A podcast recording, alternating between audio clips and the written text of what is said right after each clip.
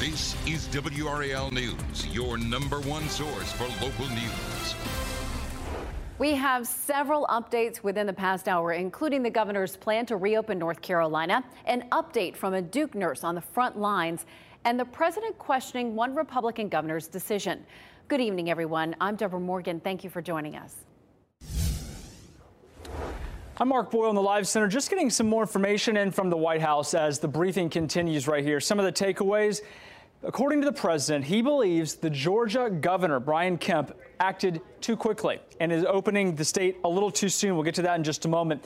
The president has signed the executive order halting immigration into the United States for 60 days. So that now uh, has been signed. Also, the CDC director here is encouraging Americans to get the flu shot in the fall.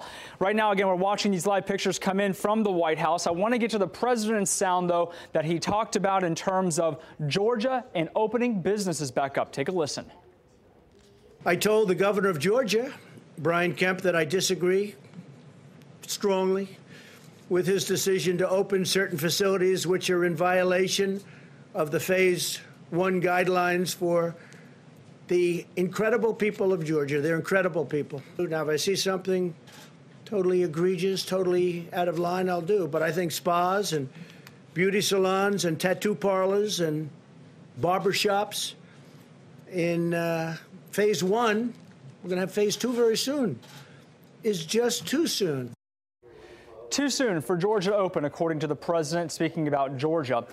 And Dr. Fauci is saying that things need to be measured. So, this is something that will continue to be a topic of discussion this afternoon. We'll monitor it here tonight in the Live Center. All right, thank you, Mark. Here is a look at the latest coronavirus numbers for North Carolina. The number of rolling averages hit a new high today at roughly 300 per day. This graphic shows the curve in North Carolina based on those numbers. This line will fluctuate each day as new cases are announced, but it should offer us a glimpse of when cases really start to drop. Statewide, we are at more than 7,400 confirmed cases, 266 deaths, 10 of those in Wake County, and 434 people in the hospital. This data will help drive the state's plan to reopen, which tops our big local headlines at this hour. WRAL learned Governor Cooper will outline this plan tomorrow. Within the past hour, his office confirmed the briefing will start at 3 p.m. This will be a phased in approach. It's unclear the status of schools and when they will reopen. Again, this is information you will only see on WRAL. We have more on this outline right now on WRAL.com, and we will carry the governor's comments live tomorrow on air and online. Also happening tomorrow, mass testing at Mountaire Farms in Siler City after at least 11 employees at the meat processing facility tested positive. WRAL's Joe Fisher spoke with an employee concerned about how this could escalate.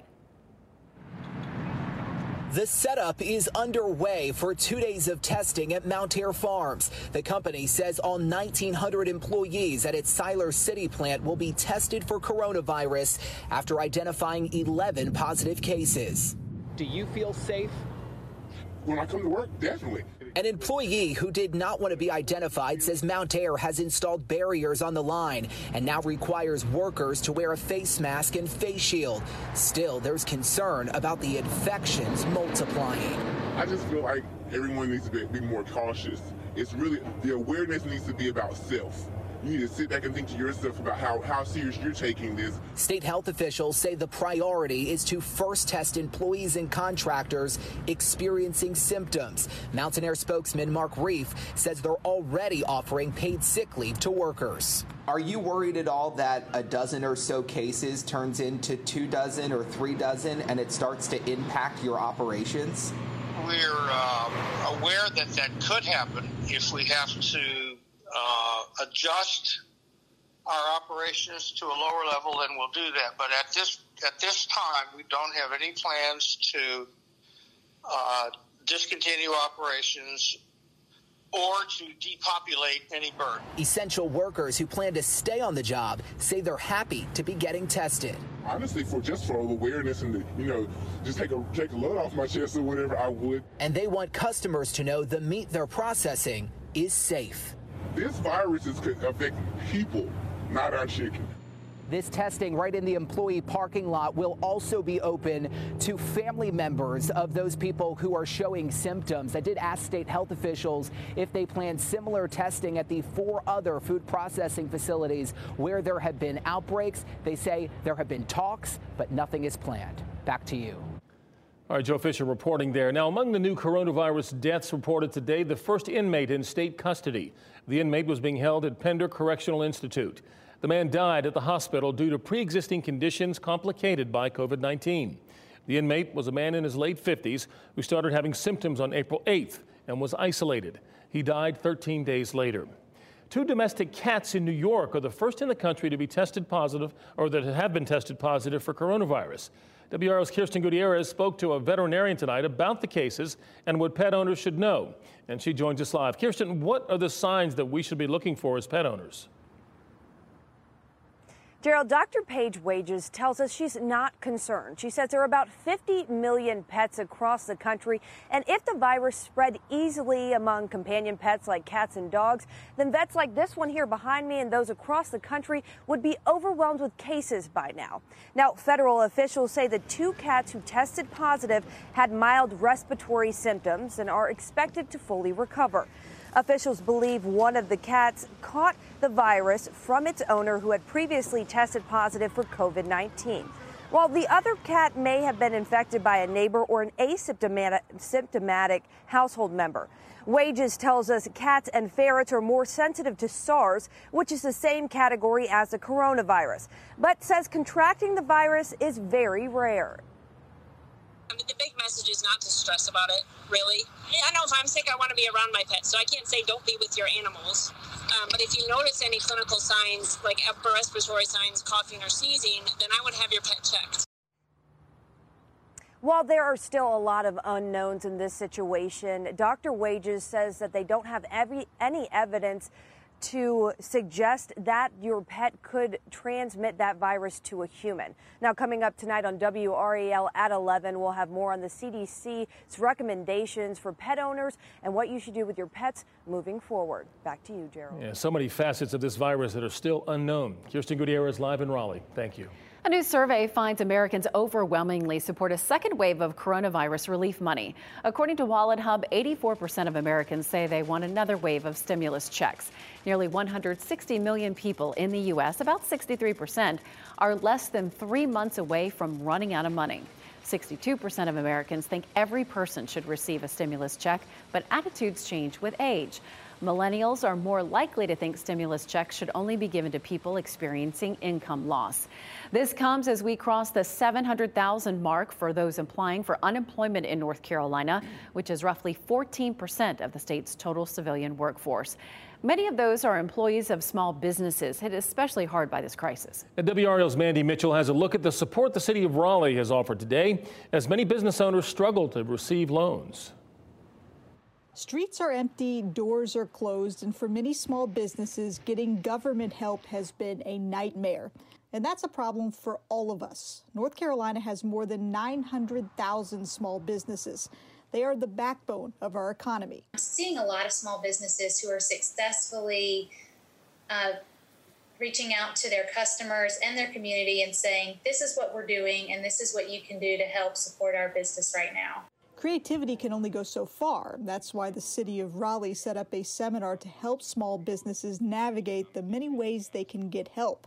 The big thing right now is the Paycheck Protection Program, which ran out of money last week but is expected to get more funds soon from Congress. There is um, a part of what passed through the Senate, uh, verbiage that allocates $60 billion to lenders that would typically have a a smaller uh, small business uh, as a client. I've been in banking for 30 years, and it's certainly been one of the most generous programs that I have seen in my banking career. The hope is that information in the next round of funding from the federal government will save small businesses, leading to more jobs and better communities when this is over. Mandy Mitchell, WRAL News, Raleigh. And there is even more relief out there for small business owners. Raleigh Mayor Mary-Ann Baldwin will join us in a moment to talk through those options and the big challenges still ahead for the city of Oaks. And a new warning from our Duke regional nurse on the front lines. Her latest video blog update next. Before the break, WRAL's Mandy Mitchell showed us how small business owners actually received some support from the city of Raleigh today. Here to talk about additional resources and the long road ahead, Mayor Mary-Ann Baldwin. Mayor, thanks for talking with us tonight. Always happy to, David. All right, we're talking about the small business relief. It's a great start.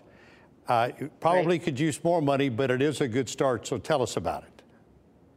So we have been working um, for the past couple of weeks. First, um, we had to find the money um, to do this and identified resources in our economic development office and also um, reserves. We are investing uh, um, $1 million um, in funds um, managed by the Carolina Small Business Center and Wake Tech. Um, one is focused on small businesses with 49 or fewer employees, um, companies who made less than 2.5 million in revenue the previous year. Um, they will be eligible for up to a $10,000 grant. Wake Tech will be administering a um, a fund for micro businesses, those with 14 or fewer employees. Um, the whole idea of this program is to kind of tie our small business community over until some of the PPP funding and small business loans come in. We're trying to help them make sure that they can meet their rent payments and other expenses. And so look at this kind of as a bridge, um, mm-hmm. a, a, bridge to the future. And these are grants. Um, so, uh, David, our goal is simply to try and ensure that our small businesses survive. They are the cultural um, no question breadth of our, our city. Oh, yeah, no question. All right, let's go back a bit. You were on the council during the recession a decade ago. It was tough at that time.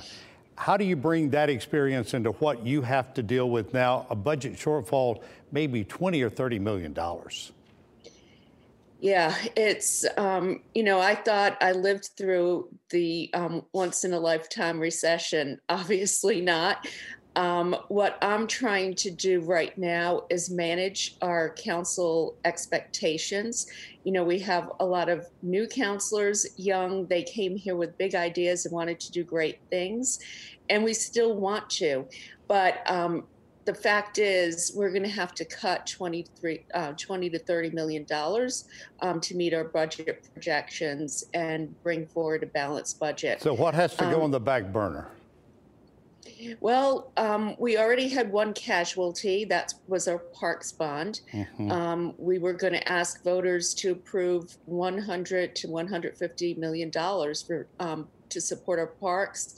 We're putting that on hold until next year.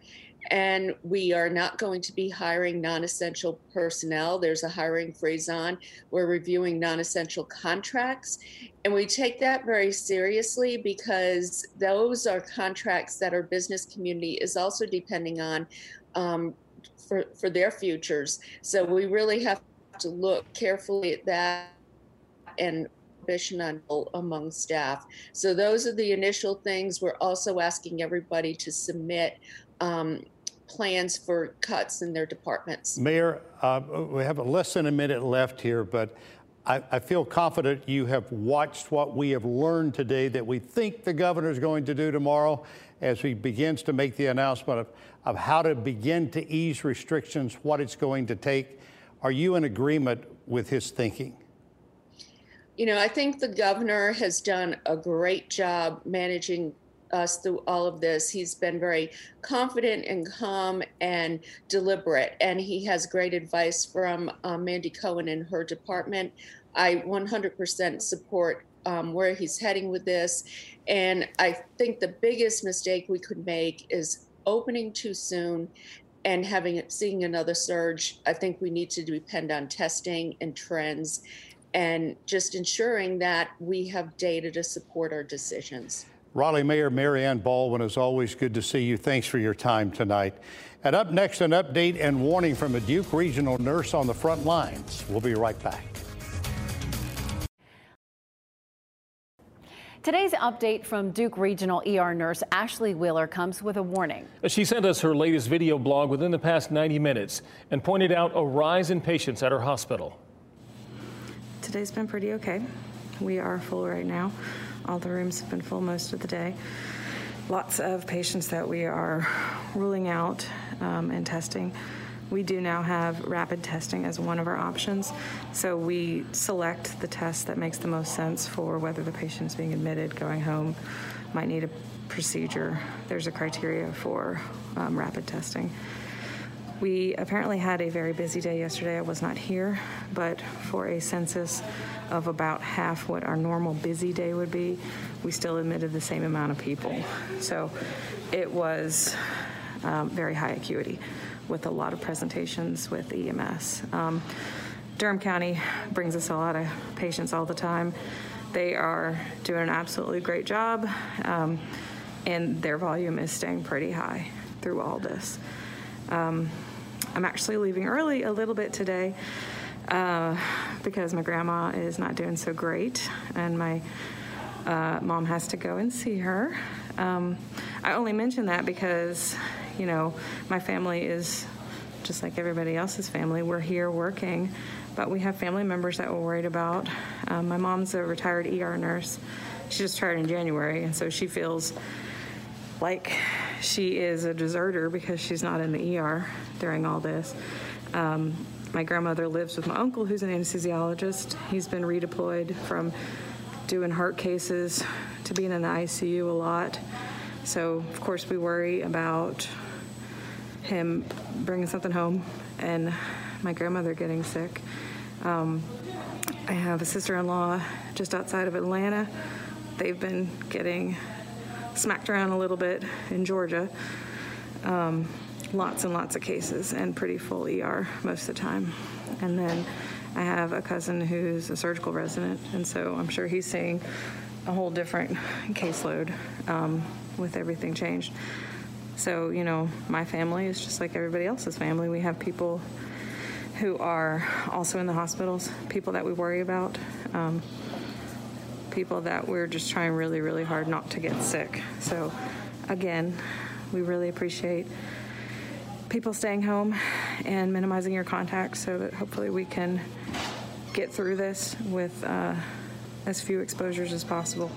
Because, uh, you know, people want to go out and do things and they may not be scared of getting sick, but they could catch something and share it with somebody down the line who is going to give it to their grandmother or their child. So it's not just about what we all individually want to do. We have to do this to take care of each other. Oh, we wish her well. Yeah. Earlier this month, we introduced you to North Carolina nurse Kayla Cummins. Yeah, the recent Winston-Salem State nursing graduate packed her bags and answered the call to help in New York City. This morning, she took some time with our Lena Tillett to talk about her time there so far. What do you say to these people as they are really, uh, they know that things are not going well? Yeah, so we've all learned not to make promises in healthcare, unfortunately. Mm-hmm. But um, if the patients are of faith and they'll allow me to pray with them, I will. If they want to just sit and talk for a few minutes, a lot of them that are having to go on the ventilators, they can't even get a couple of words out mm. without being extremely short of breath. So sometimes just being there, holding their hand, um, just looking them in the eyes is helpful. Other than that, just being there, that's really the best that we can do. What are you doing for yourself and your mental health right now? I'm trying to work out in my hotel room and go. I get on FaceTime and see my family a lot. Kayla, again, thank you so much. I love her attitude. Mm-hmm. That does it for our news at 7. See you at 10 and 11. Have a great night.